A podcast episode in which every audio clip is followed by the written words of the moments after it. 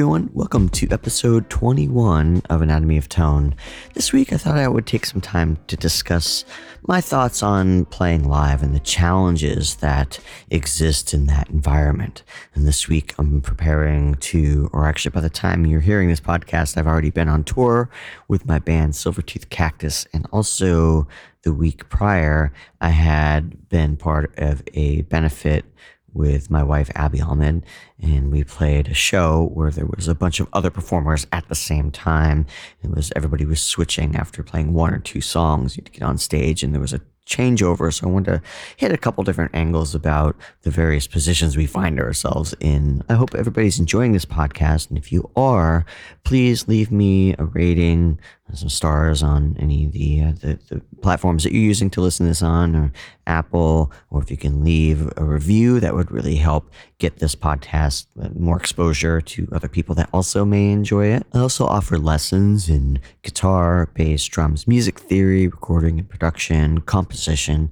If you're looking to further your education and understanding of music, please reach out to me. You can find me at anatomyofguitartone.com, where there'll be a contact and uh, there's other other uh, materials on there as well as including like reviews of pedals I've done and also uh, additional content related to the podcast and you can hear some of my music on there as well or go to futurerelicsmusic.com to hear my music library of more the eclectic side of library music that I make. I'm going to start discussing my experience last week, which was playing with Abby for this benefit. Now, uh, Abby was playing rhythm guitar. She's a fantastic guitar player, and I was going to add some color to it. But she wanted me to play electric guitar, and I needed to plug into an amp that was going to be on stage that somebody was already using. There was going to be no sound check and no real time in between to get a sound or get a sense of how the amp was working. I knew it was likely going to be one of two amps, a Vox AC15 or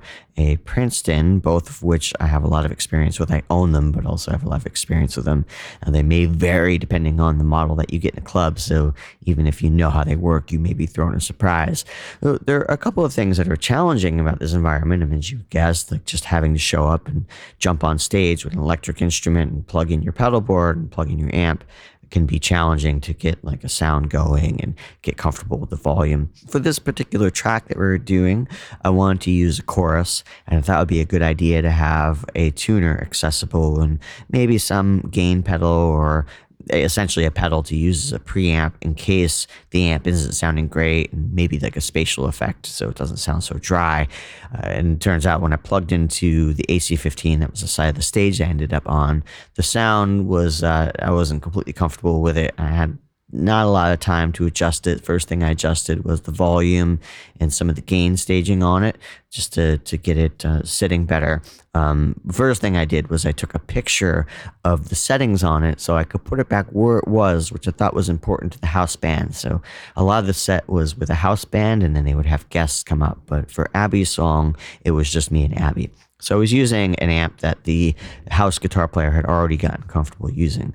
The first thing I did is I took a picture of the settings on there so I could put it back just to be friendly because they already had their setup happening. They were comfortable. I didn't want to tamper with that, but I needed to change it for myself to be able to play. There are a couple of ways I go about this. Sometimes I use console tape, which is like masking tape what I do is I just use a, a large a piece of tape and put it across the amp and use a Sharpie marker to write down the settings of each of the knobs. Now, this works great if you're able to do this in sound check. I was jumping on stage.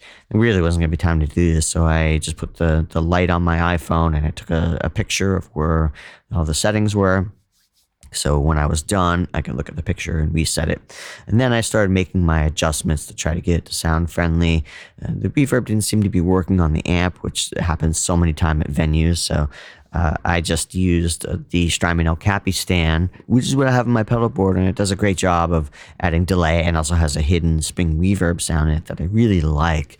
Well, so there were a couple other challenges for this gig. Where I had my pedal board placed wasn't really convenient to turning things on and off when I was playing because I didn't have it on the floor. I sort of had it up on a ledge just because there were a lot of people coming and going, and it just there wasn't the floor space wasn't uh, really uh, an optimal position to place my pedal board So I had things in line, and one of the challenges once I got my sound going was Abby was talking to the audience, kind of trying to just waste some time, give me some time to get set up. And she was ready to go. I still wasn't ready to go, even though I had my pedal board pretty much wired before we went on. I was just plugging in. It just took a second to adjust and get volumes and figure out what was going on because it wasn't sounding awesome. The, the, the previous guitar player was playing his own pedal board through it, which probably you know worked with his setup, but it wasn't working with mine. And one of the issues was it was the amp was really quiet and it wasn't sounding good because it wasn't pushing enough volume.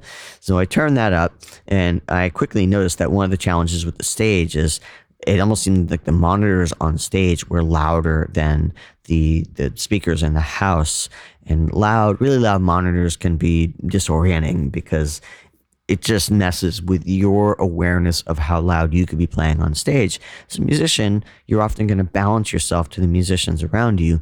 This is why on some gigs, if I can, I actually put nothing in my monitors. And hopefully, we're, we're standing next to each other close enough on stage that we could all hear each other, and I don't have to put things in my monitor.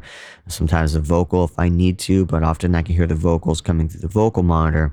Of course, this is different if we're playing with in ears, but I'm talking if we're, we're on a stage where we're, we're not using in ears. So I try to just hear everybody on stage, and then that gives me a way to balance myself to the instruments on stage, meaning that the band sound on stage is balanced against each other. And then when it comes to the sound reinforcement, it's just reinforcing certain elements of that sound to carry in the room. What happens sometimes if, if the monitors go on too soon, then everybody starts adjusting their volume to their particular monitor. And not everybody's monitor volume is going to be the same. So somebody might have a really cranked monitor volume, and then they're turning their amp up to match their monitor kicking back at them. This is problematic because now the band is not balancing themselves anymore against each other. They're balancing themselves against a independent monitor mix, which is not reflective of the sound coming off the stage. So I've seen people in this situation, including myself being guilty of, of this, as needing to turn up my amp to compete against the monitor and it ends up being way too much in the front of house because that's not actually what the volume of the room is like. So one thing I like to do as a musician, if I can, this was not the situation for it, but I like to get a balance with the band before the monitors are happening, before anybody starts getting their monitor mix. Monitors off, the band starts playing, we get our sounds with one another, then we could start kicking on the monitors and, and adjusting the levels of monitors from there after the band is balanced. You'll find that the volume of the band is going to be much more consistent coming off the stage and more balanced. And then the sound reinforcement does what it's supposed to do, it just reinforces the sound. So I couldn't do this on this gig. There was, was just no time for that. The monitors were really loud and really bright, and just it was a little intense, especially considering we were just a duo. So I, uh, I, I, I had to turn my amp up in this case. I'm not sure how it translated in the house, but it was a bit of self survival move to, to just get through the, the song. Uh, now, the, the tricky thing about this is I, I, I, didn't even get a chance to check my sounds. I just made sure I had signal coming through and, and, and I knew what wasn't happening with the amp. And I tried to make those adjustments and just get the delay on and, and a chorus on and just know I had sound and go. Uh, my cable was hanging down on my pedal board. As I was moving, as we started playing the song, it was bumping the mix knob on the El Capistan, the, the delay reverb send. And so I had to keep going back and forth to uh, it took me a second to figure it out, but then to just bring my reverb down because it was it was too wet. So my mind, as we're playing the song, which we practiced once, we had played it a long time ago, and I knew the song, but uh, it was I definitely would have preferred to have my concentration be front and center. But I have to remember what the parts I created that day or or have revisited and, and I changed some of the parts from how we used to play it. I had to be present to concentrate on that. But at the same time, I was going back and, and tweaking the amp because it was too loud, then it was too quiet. It was a really touchy volume knob on the amp. It was I was uh, doing that and adjusting the mix on the, the reverb, and then I had to make a tweak to the chorus. I have to do this all at the same time that my mind is like, okay, we're in the first verse and there's eight bars. Okay, we're going to switch to the chorus now. It switches to a you know, major tonality here. So I have to uh, catch that and be right on top of that. Meanwhile, trying to troubleshoot now what's not working with my my signal. And this is just a problem when you have to do these throw and go gigs where you don't get to line check your signals. Sometimes, even just doing a line check before the show, a sound check, just even checking your sound one thing it does is even if it changes a lot by the time you get to it, you think, well, what's the purpose of sound checking it? Which by the way, sound checking wasn't an option for this particular gig. But you might wonder, what's the point? Well, the point is that you acclimate yourself to your surroundings. And even if they vary a little bit later and you don't get your exact monitor mix back, you get a sense of what the room is, you get a sense of how the guitar amplifier is working and how your pedal board is working in that scenario. Because if you've played through a lot of uh, amps in live situations before, you'll know that depending on where the volume knob is on the amp and the gain staging, that it also changes the way that your, your pedal board sounds and your sounds are, are, come across.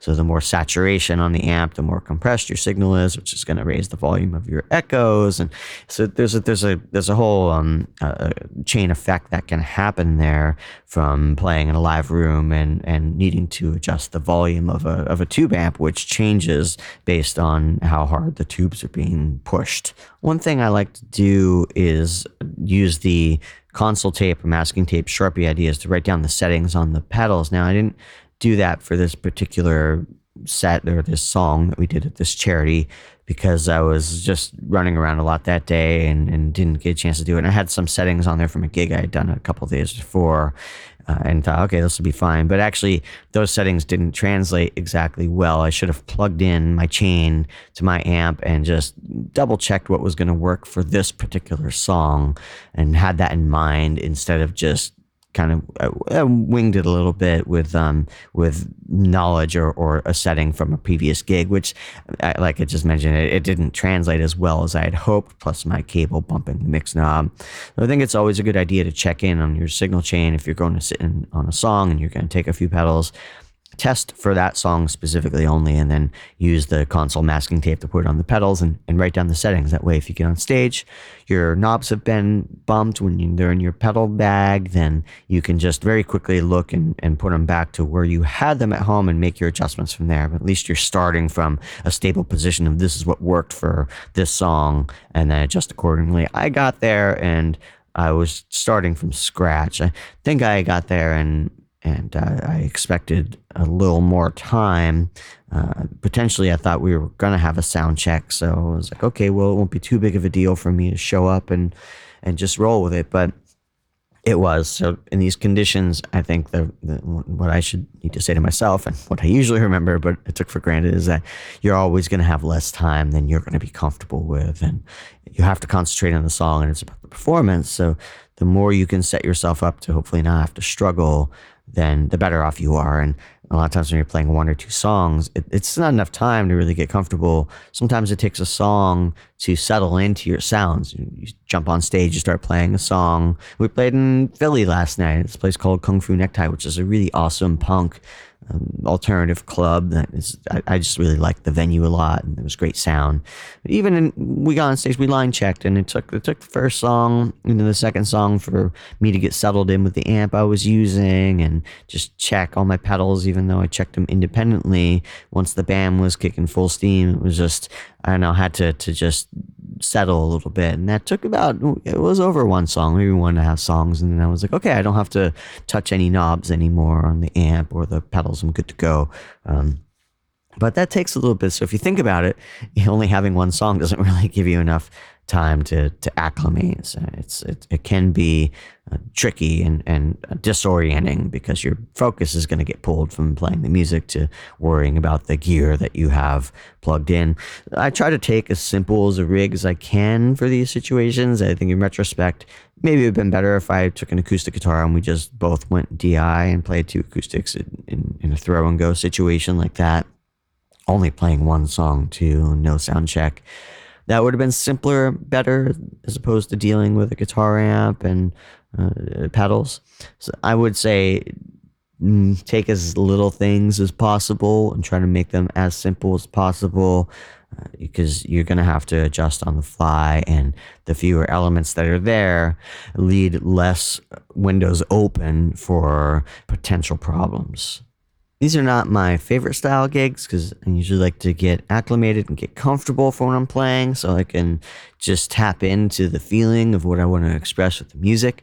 But it's important to do these charity gigs sometimes to raise money. And so it's more of a being there and just showing up and, and performing often than it is about actually really getting too deep into the music and it's more difficult than festival gigs. So a lot of times on festival gigs, you don't get a sound check, you get a line check.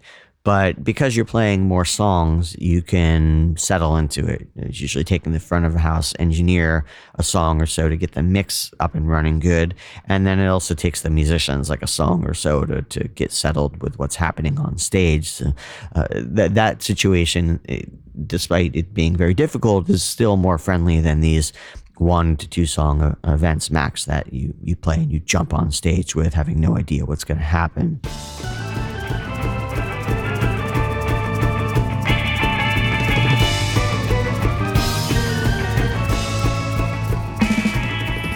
I want to discuss preparing for a gig and, and what is different from when you're practicing at home to that first gig that you do.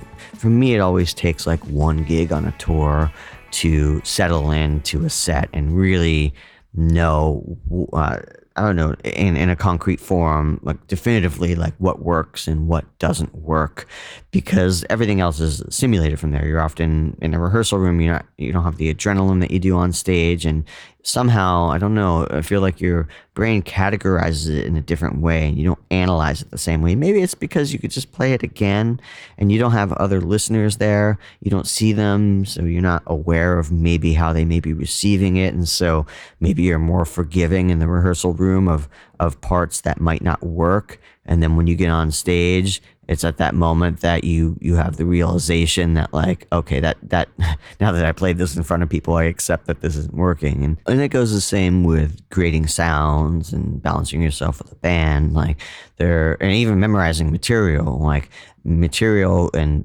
just getting it inside my head or, or, or, so much inside me that I could just play it without thinking about it doesn't really happen until after the first show. And last night I played, I mentioned in Philly with Silvertooth Cactus, which you can go to silvertoothcactus.com. And uh, we've rehearsed, we don't play live a ton. We do a lot of recording, but we play only a show every couple of months or so because we don't want to oversaturate New York. But now we're starting to play more in some surrounding cities and areas. Uh, we're going to Ohio tomorrow. We're playing New York City tonight. And So we're um, we're we're starting to spread out, and that means we're gonna finally get a chance to play a couple of dates in a row and, and have that experience as opposed to rehearsing songs, playing a show, and then sitting on it for a while, rehearsing songs, playing a show, sitting on it. So it brings up an interesting point of now getting to get to a certain level with this material. We practiced the other night, and um, and I knew a lot of this stuff, but I was still reviewing it. Hadn't had a chance to sit with it as much as I'd like before rehearsal. So rehearsal was also a refresher for me. And getting to the, to the gig, I spent some time in between the rehearsal and the gig to get deeper in the material. So I spent time listening to the songs, going over it again.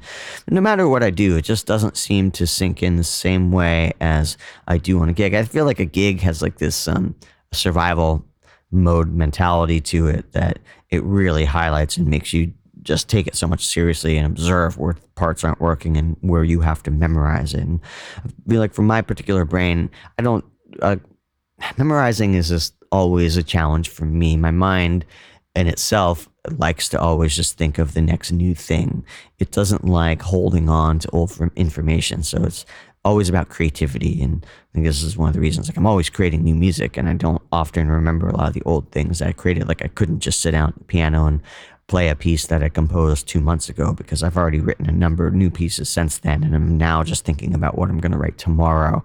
So this has always been, I, I think, a part of my personality, which I think I didn't fully understand or appreciate that people are different and some people have a way of just locking onto and remembering things long term.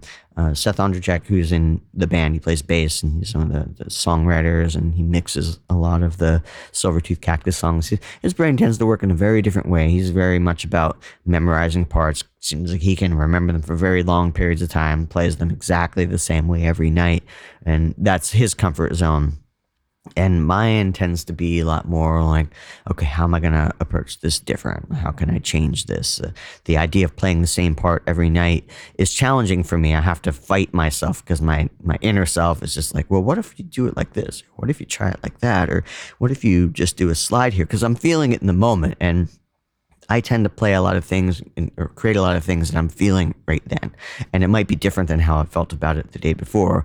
It doesn't always mean that I'm drastically changing notes or pitches, but sometimes I change the expression and sometimes I do change the pitches because I just, I'm hearing it differently right then. And to me as a player, and everybody is different, I think it's important to figure out where you sit in, in this. And, and, and it's, it's gradient. It's, it's not really a black and white issue. There's, could sit somewhere left of center or whatever, right?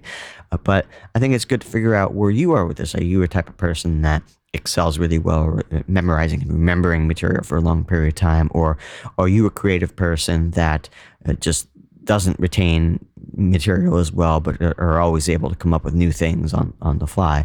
Uh, I think it's good to notice this because if you end up in a situation that's counter that, then you have at least more knowledge to the way you work to how you're going to have to fight against it. Right? So for me, I have to uh, think about more ways that, that I could that I could uh, exercise my memory to be able to hang on to material.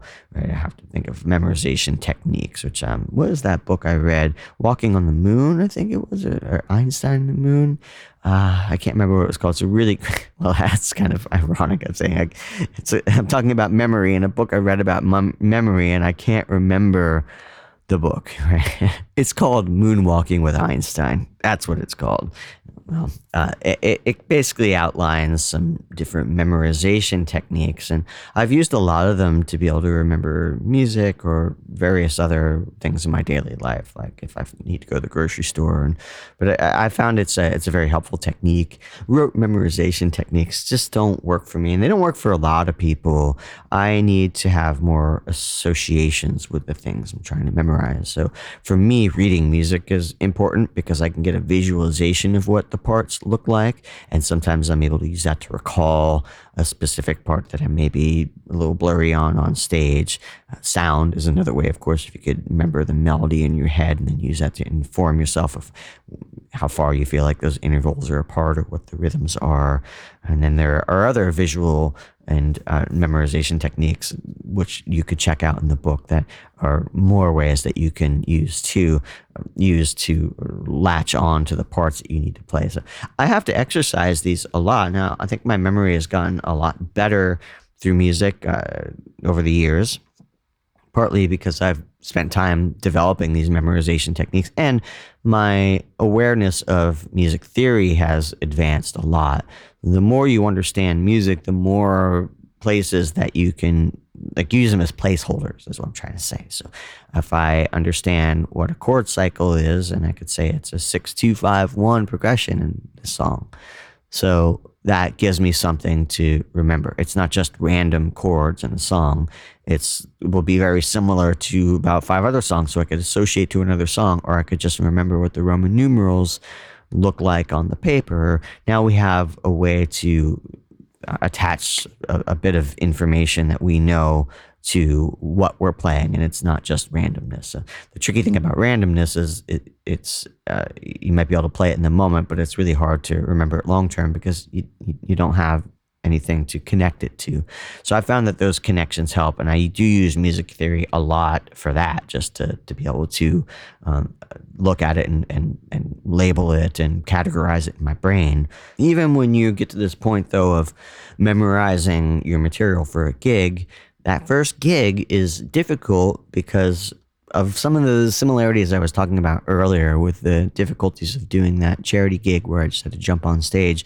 Uh, distractions or distractions are such a major component of performance. You can really have your stuff together and you can hear something as you're playing and it could completely distract you and throw you completely off course and you could just miss your parts and make mistakes.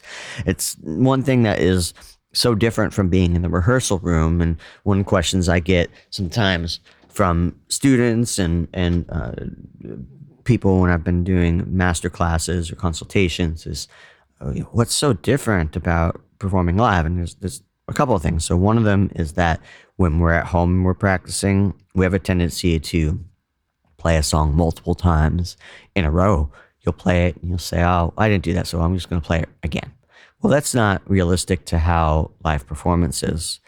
You get on stage, you have one time to hit it, and that's it. So if you make a mistake, you make a mistake.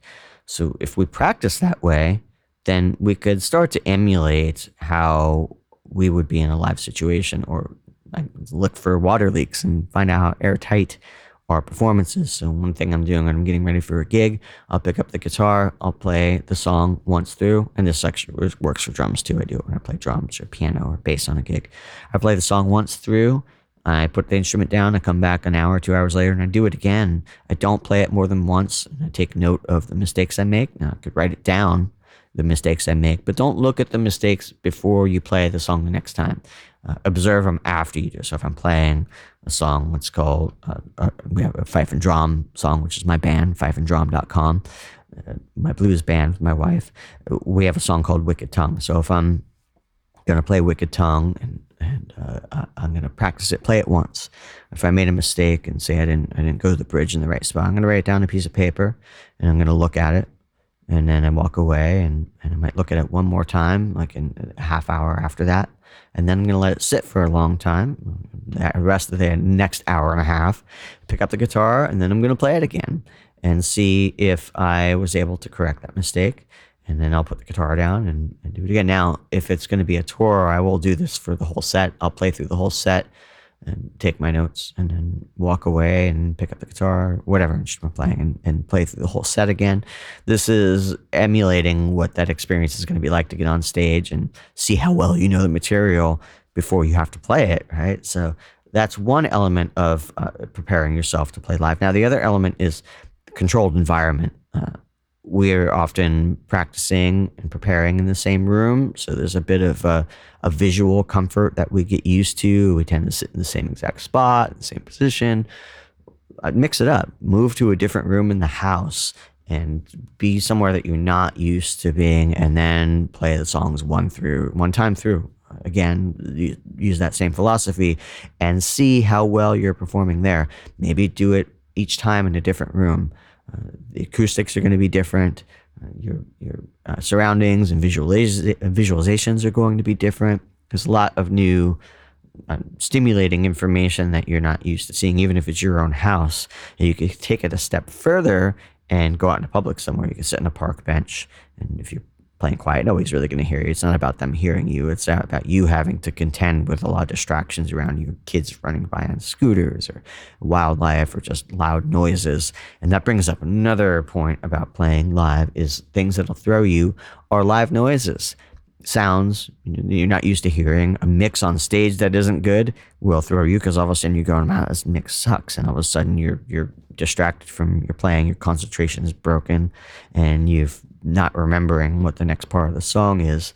The same thing can go with somebody drops a glass and busts it, or you know, there's um, somebody you recognize in the audience, or there's so many different things on a gig that that can distract you because there's so many stimulating factors. There's sound around you, there's new environment. Sometimes it's a venue you never played before.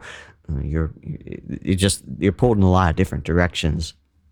So if you try to emulate as much as you can in your environment before you get on stage, you're going to build up some more skills to be able to handle when these situations arise on gigs. It's like you want to basically create this scenario where you don't get distracted by many other things that can distract us on gigs, right? So you if anything happens, like you you have like laser sharp focus, and nothing will pull you away from that. And the only way to do that is to try to, well, first of all, to be in those situations more. The more that you're performing, the more comfortable you get in those environments. But even after that, like you can be thrown even after having a lot of experience being on stage. So as you're learning new material, it's um, it's good to do that. Yeah, the more that you know material, the less that's a factor because you can get to that point where some music you could play in your sleep, and so your your fingers and your mind just have done it enough that they could just go there, and uh, if something happens around you, it doesn't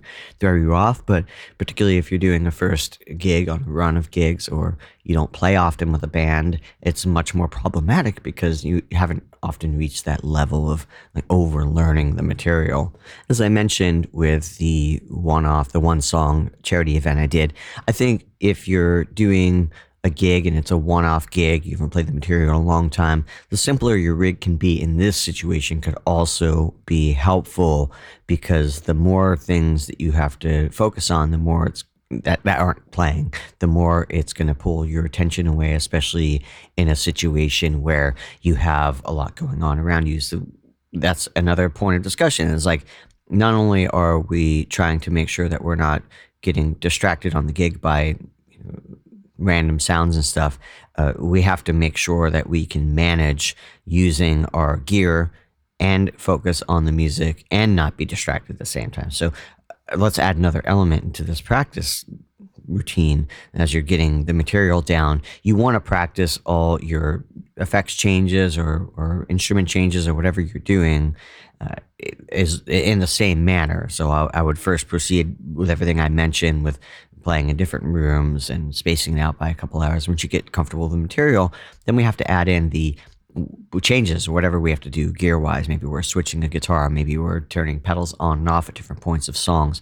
We also want to include this in the routine as well, but also with changing environments because don't just think that because, oh, you know the material, well, concentrating on the pedals isn't going to be too much of an issue because it is because you're still going to deal with the same set of factors of like um, the sound not being great on stage potentially or uh, something happening and, and uh, the vocalist mic cuts out on the gig for a little bit and you get distracted by that. And and it's right at the time that you have to make a pedal change and it's a, a transition into a different section of the song that you don't know as well. Uh, somebody drops a glass and people are yelling and you know, I mean there's just so many different things that um that can distract you. The temperature of a room uh, somebody's cell phone going off uh, so many things uh, that will also that disrupt your flow with using your effects or switching percussion instruments, switching guitars, switching basses, changing presets on synthesizers.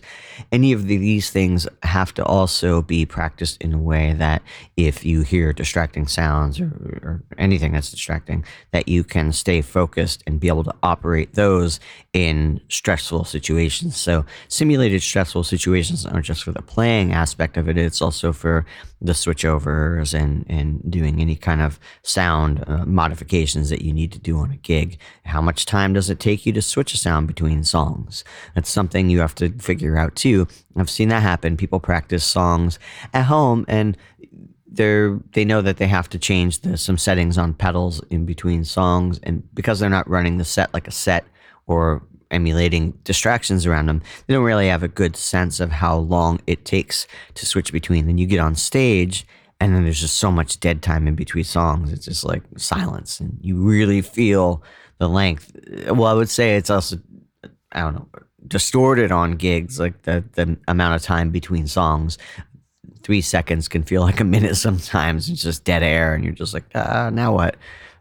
So um, despite it being distorted, I think we need to get ourselves in a point that we understand how much time it actually takes to transition. How long does it take you to switch between a guitar and change a tuning, or even take the guitar you are using and move it into an alternate tuning, for instance? What amount of time does that require? What do you have to do in that time to facilitate that to make it more smooth? There's a lot of elements into playing live. The more you can lock down the peripheral stuff that can distract you, the stronger you're going to be at performing material that maybe you haven't quite performed enough yet or aren't as comfortable with. This is your your shining light in this, right? This is going to get you through it. Is to just be ironclad about like, well, somebody could run past me with a an air horn and it's not going to faze me, right? It's just like you're locked into a channel and you're on it and you're going to be able to proceed regardless. That's the place you want to get to. But that takes some preparation in order to be able to do that effectively. One last tip is about sitting in with bands on gigs. That is a tricky scenario because often your gear isn't on stage at that point, and you have to use somebody else's gear when you jump on stage. You have to plug in. I, I think one thing I learned the hard way was to make sure that I have my own guitar ready and I have some sort of gain pedal at hand that is battery operated. Don't try to use anything that has to take nine, uh, a nine volt DC like a like a power supply because you're not always going to be able to find a spot to plug it in. You really literally just have to take your guitar and plug it in, and something should be in the middle of it, like a like a. I find for me a gain pedal because an amp may be too clean, or who knows what what I'm stepping into. So at least if I have a gain pedal, if the amp is too clean, I can get a little more sustain out of it. This happened to me in Chicago. We were opening for this band called Leftover Salmon. They've been on the jam scene for quite a long time. Great band, really cool guys. Hung out with Vince and Drew a few times before the show because we also happened to be on similar festivals and stuff. And so we ended up opening up for them. This is when I was touring with Amy Helm uh, in Chicago, great theater. And they asked me to sit in, and I walked on stage. I didn't take my own guitar or anything. They had me and Amy up, and I got up there, and Vince gave me his guitar to play. He is primarily a clean electric guitar player into an amp on stage uh, it was hard to play for me because I like to have a little more sustain on the guitar, and so it was not a conducive sound for the type of playing that I was going to do sitting in. And I, it wasn't long after that that I saw Warren Haynes sit in with somebody, and I saw him side stage. There's a festival we were on, and there he was with his guitar and two cables plugged into a pedal. And he walked out on stage. He just dropped the pedal down plugged in the amp and he was ready to go. So he already had a sound and he had an instrument he was comfortable with. And I was like, oh, I wish I would have thought, how did I not think of that? You know, instead of um, playing a guitar that was really set up and, and the sound was designed for Vince's playing in that band. That was that was his uh, his role was a lot of rhythm guitar playing and stuff in that band. And if he's playing single note stuff, it's it's uh, it's clean, it's clean bass sound. So that wasn't matching what I was doing. And, and if I would have had the foresight to do that, I would have felt a lot better about how I sounded when I sat in with him because I think it just it, it didn't work out so well. I don't I don't think I sound particularly good uh, when I sat in like that, and it's a hard situation because you want to sit in, you being have, have a song thrown at you you don't know, and you want to sound good, and people throw a solo to you, and you want to sound good. You need a few elements for that to happen. So have a battery operated fuzz pedal or an overdrive pedal. I mean, it's something that you're comfortable with. And you know how to operate well. Maybe it's a TS9. Maybe it's a Analog Man Sunface, which is what I keep in my bag a lot. I have a, a germanium Sunface that I really like a lot that I always use on battery. All my fuzz pedals, I only operate on battery. I keep that in my bag and I'm able to just get up on stage if, if somebody asks me to sit in and I can I can jump right in, uh, particularly on a, on a stage where they, you know, they're, uh, I'm not going to have my own rig on.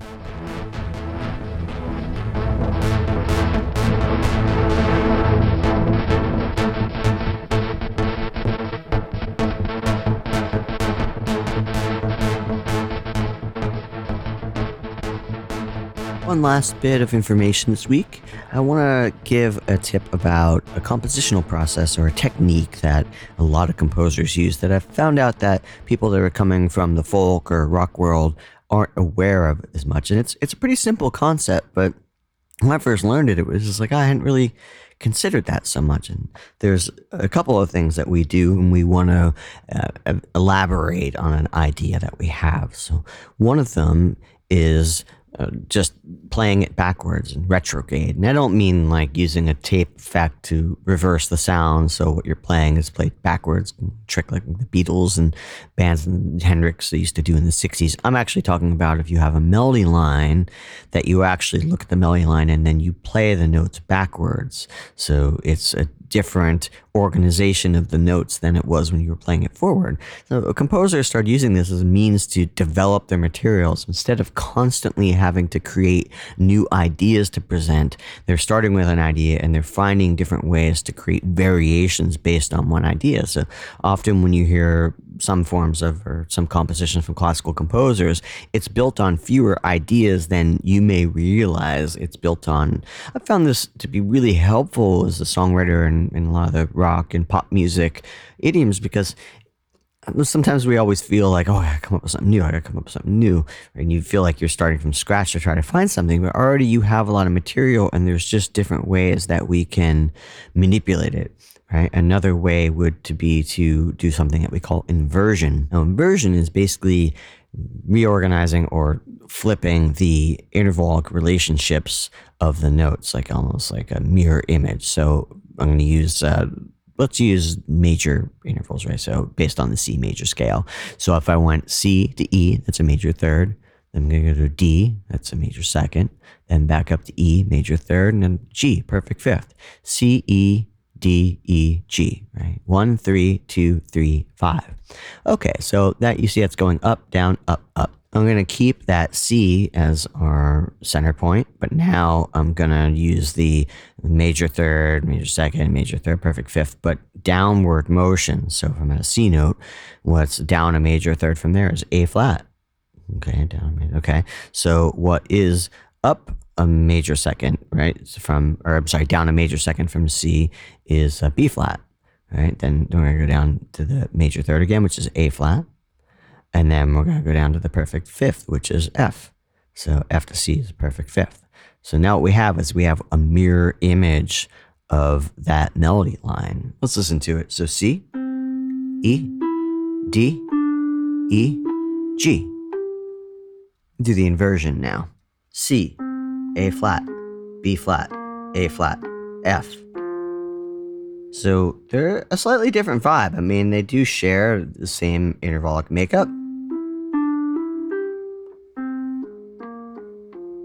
but they sound different enough that you can use that to take something a little further or continue to develop your idea but not have it sound the same. We can also approach the variations in development with speed. So we can take a melody line that we have and we can play it faster or we could play it slower. And This is called augmentation or diminution. And this allows us to stretch something out. Like say if we have a very fast moving riff in the verse, then we could take that same riff maybe and slow it down half the speed for the chorus. It's amazing how the rate of harmonic change can change our perception over a piece of music. And it's one way that if you have like a static chord progression or melody that you want to keep having over and over again, but it's feeling too static, you could simply play with the rate that it's playing at to create a feel of change. I would recommend that you experiment with retrograde, which is playing the melody backwards but keeping the same rhythm as it was forward. And you could also do inversion. You could play augmentation or diminution, speeding up or slowing down. You can combine any of these. So you could do inversion retrograde, or you can do augmentation retrograde or uh, it, there's a number of different ways that we can combine these to create just different variations on one idea one kernel of an idea. Uh, getting good at this really allows you to find ways to stretch material especially when you feel like when you're coming up with too many sections to a song and they feel disjointed somehow building off one core idea and creating these different permutations to it allow us to make it feel more consistent in some way like it's all derived from one place as opposed to being random parts stitched together. So it's not just the, like a way to cheat your way through writing a composition. It's it's a way also to keep a little more coherency in one particular piece of music if you have any questions about that, please reach out to me at anatomyofguitartone.com. I love teaching and talking about composition, music theory. I'd be glad to get deeper into the subject. Thank you for joining me for episode 21 of Anatomy of Tone. I'll be back next week with some new content. I've got some new sounds that I've been experimenting with and I'm excited to share my process behind designing them. And there'll be more interviews coming up in the future as well. So, again, if you can leave a like or a review on any of the podcast services that you use, it would help me out a lot. I hope everybody has a great week.